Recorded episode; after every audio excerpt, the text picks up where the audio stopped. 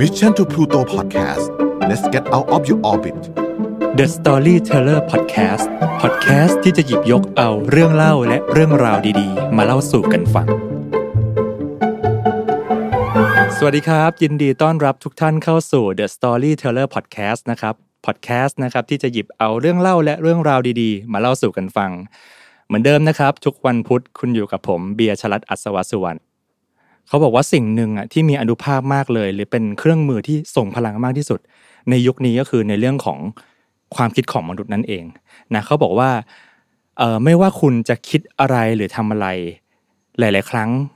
มันจะเป็นไปได้หรือเป็นไปไม่ได้ ก็อยู่ที่วิธีคิดของเราเนี่ยแหละนะเหมือนที่เราเคยได้ยินเฮนรี่ฟอร์ดเนาะเคยกล่าวเอาไว้ว่า ไม่ว่าคุณจะคิดว่ามันเป็นไปได้ หรือคุณจะคิดว่ามันเป็นไปไม่ได้ คุณก็ถูกเสมอ นั่นหมายความว่าจริง ๆ แล้ว อาวุธที่มีคุณภาพและมีอนุภาพสูงที่สุดของมนุษย์เลยก็คือ ความคิดนั่นเอง สิ่งสำคัญก็คือ แล้วเราจะควบคุมวิธีคิดเราได้อย่างไร เพื่อให้สร้างแต่สิ่งที่เขาเรียกว่ามีคุณค่าและมีประโยชน์เนาะวันนี้นะครับก็มีเรื่องเล่าเรื่องหนึ่งอยากมาเล่าให้พวกเราฟังอ่าเรื่องก็มีอยู่ว่า มีชายแก่คนหนึ่งนะ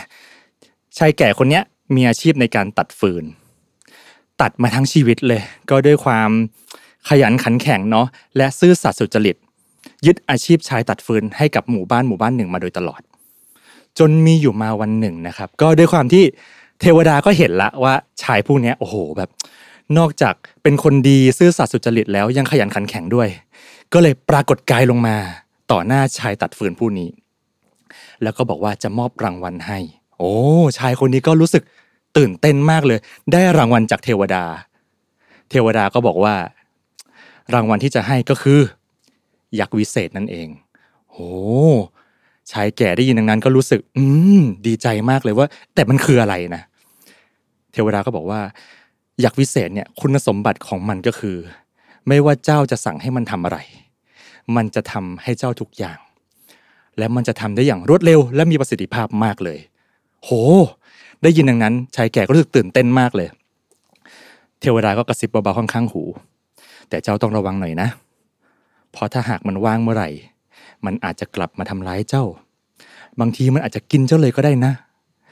ชายแก่ได้ยินดังนั้น ก็เริ่มรู้สึกเหงื่อตกนะครับ เอ คิดในใจเอาดีไม่เอาดีวันเนี้ยแต่เวทไปเวทมาละอยากวิเศษของขวัญจากเทวดาทั้งที เอาวะ ท้ายที่สุดชายแก่ก็เลยตัดสินใจพายักษ์วิเศษกลับบ้านไป เมื่อเดินไปถึงบ้านปุ๊บโอ้พอมาถึงบ้านปุ๊บชายแก่เนาะขยันขันแข็งทำงานมาเป็นระยะเวลายาวนาน ไม่ค่อยได้พักผ่อน รู้สึกว่าวันนี้แหละ จะเป็นวันที่ฉันได้พักอย่างเต็มที่ละ บ้านเบิร์นไม่เคยจัดลกลุงลัง ดังนั้น งานแรกของเจ้ายักษ์วิเศษก็คือทำความสะอาดบ้านที่ลกลุงลัง โอ้ทีนี้ชายแก่คิดเลย ได้งีบสบายๆแล้วหลังจากสั่งงานเจ้ายักษ์วิเศษเสร็จ ชายแก่ก็เริ่มเอนตัวลงกำลังจะนอน เคลิ้มเคลิ้มไปประมาณสองนาที ก็มีเสียงกระซิบข้างๆ หูว่านายท่านนายท่านข้าทำเสร็จแล้ว มีอะไรให้ข้าทำอีกไหมชายแก่ที่ในนั้นก็สะดุ้งตัวขึ้นมาครับ โห มันจะรวดเร็วอะไรปานนั้นเนี่ย พอแบบรวดเร็วขนาดนี้ก็เริ่มเครียดละ เอาไงดี อ๋อ มีอีกงานชิ้นหนึ่งสำคัญมากเลย แล้วก็งานนี้ไม่เสร็จเร็วแน่นอน ฟืนที่อยู่ข้างหน้าบ้านเนี่ย ตัดมาเยอะมากเลย การขนฟืนทั้งหมดเข้าไปในโรงเก็บเนี่ยใช้เวลานานแน่นอน ดังนั้นเจ้ายักษ์วิเศษเจ้าไปทำงานนี้ ยักษ์วิเศษก็ไปทำงานชายก็เริ่มงีบหลับได้ หลับไปแค่สิบห้านาทีเท่านั้นเอง ก็มีเสียงกระซิบข้างๆหูอีกรอบหนึ่งนายท่านนายท่านข้าทำเสร็จแล้ว เสียงดูมีเลสไนนะครับชายแก่ก็เริ่มรู้สึกวันวิตกเล็ก ๆนะครับ ทีนี้ชายแก่ก็เลยตัดสินใจละ งั้นมอบงานที่ใหญ่ที่สุดเลยละกัน เจ้ายักษ์ เจ้าเห็นภูเขาลูกนั้นไหม ต้นไม้ทั้งหมดบนเขาลูกนั้นเนี่ย เจ้าไปตัดทำฟืนให้หมดเลย โห อันนี้งานใหญ่แน่นอน หลังจากที่เจ้ายักษ์วิเศษเดินทางไปตัดต้นไม้ที่ภูเขาลูกนั้น ชายแก่ก็รีบตัดสินใจไปปรึกษาปราดคนหนึ่งในหมู่บ้าน ว่าจะทำยังไงกับเจ้ายักษ์ตนนี้ดี หลังจากปรึกษาเสร็จเนาะก็เดินทางกลับมาบ้าน กำลังจะถอดรองเท้าเข้าสู่ประตูเนาะก็ได้ยินเสียงก๊อกแก๊กก๊อกแก๊กเปิดประตูเข้าไปเจอเจ้ายักษ์วิเศษรออยู่นายท่านข้าทำเสร็จหมดแล้ว มีอะไรให้ทำอีกไหมชายแก่เหงื่อตกขนลุกเลย แต่ทีนี้วางแผนมาดีครับ ชายแก่ก็เลยสั่งเจ้ายักษ์ว่าข้ามีงานให้เจ้าทำเจ้าเห็นต้นไม้ต้นที่สูงที่สุดในป่านั่นไหมงานของเจ้า คือไปลิดใบออกให้หมด กิ่งก้านสาขาลิดออกให้หมด และเมื่อใดก็ตามที่เจ้าอยู่ที่โคนต้นไม้ งานของเจ้าคือปีนขึ้นไปที่ยอดต้นไม้ และเมื่อใดก็ตามที่เจ้าอยู่ที่ยอดต้นไม้ งานของเจ้าคือการปีนกลับลงมาที่โคนต้นไม้ทำแบบนี้ไปเรื่อยๆหลังจากนั้นครับ ชายแก่ก็จะเรียกใช้เจ้ายักษ์พิเศษเนี่ยเฉพาะในยามที่มีงานที่ต้องใช้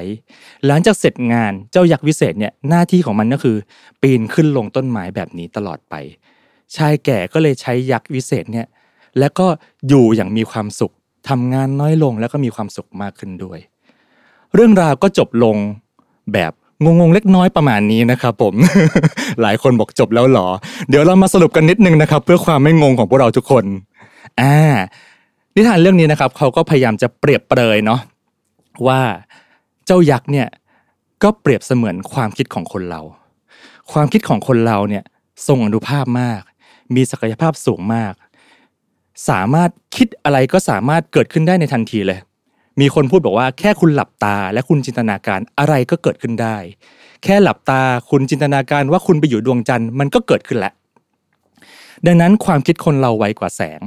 ประสิทธิภาพสูงมากทำอะไรถ้าเราโฟกัสเราสามารถทำได้อย่างดี แต่ในขณะเดียวกันครับ ในยามที่เราไม่มีงานหรือเราว่างเว้นจากการทำงาน หลาย ๆ คนความคิดนี่แหละ ก็กลับมาฟุ้งซ่าน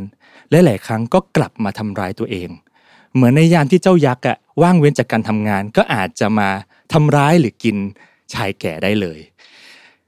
อีกสิ่งหนึ่งครับผมที่เขาเปรียบเปยก็คือ ต้นไม้สูง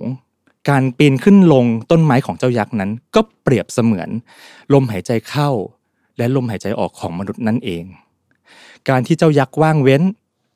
จากการทำงานเมื่อไหร่ ก็จะกลับไปปีนต้นไม้ขึ้นและลง ก็พยายามจะเปรียบเลยครับว่าวันนี้เมื่อไหร่ก็ตามที่เราว่างวิธีคิดเราไม่มีอะไร สิ่งสำคัญก็คือ เราควรจะกลับไปอยู่กับลมหายใจของตัวเองครับ เราควรจะอยู่กับปัจจุบัน เราควรจะอยู่กับสิ่งตรงหน้า เพราะท้ายที่สุดแล้ว ความสุขบางครั้งครับ ก็อยู่กับปัจจุบันของเรานี้เอง การกังวลมากไปกับอดีต หรือการวิตกมากไปกับอนาคต อาจจะทำให้เรา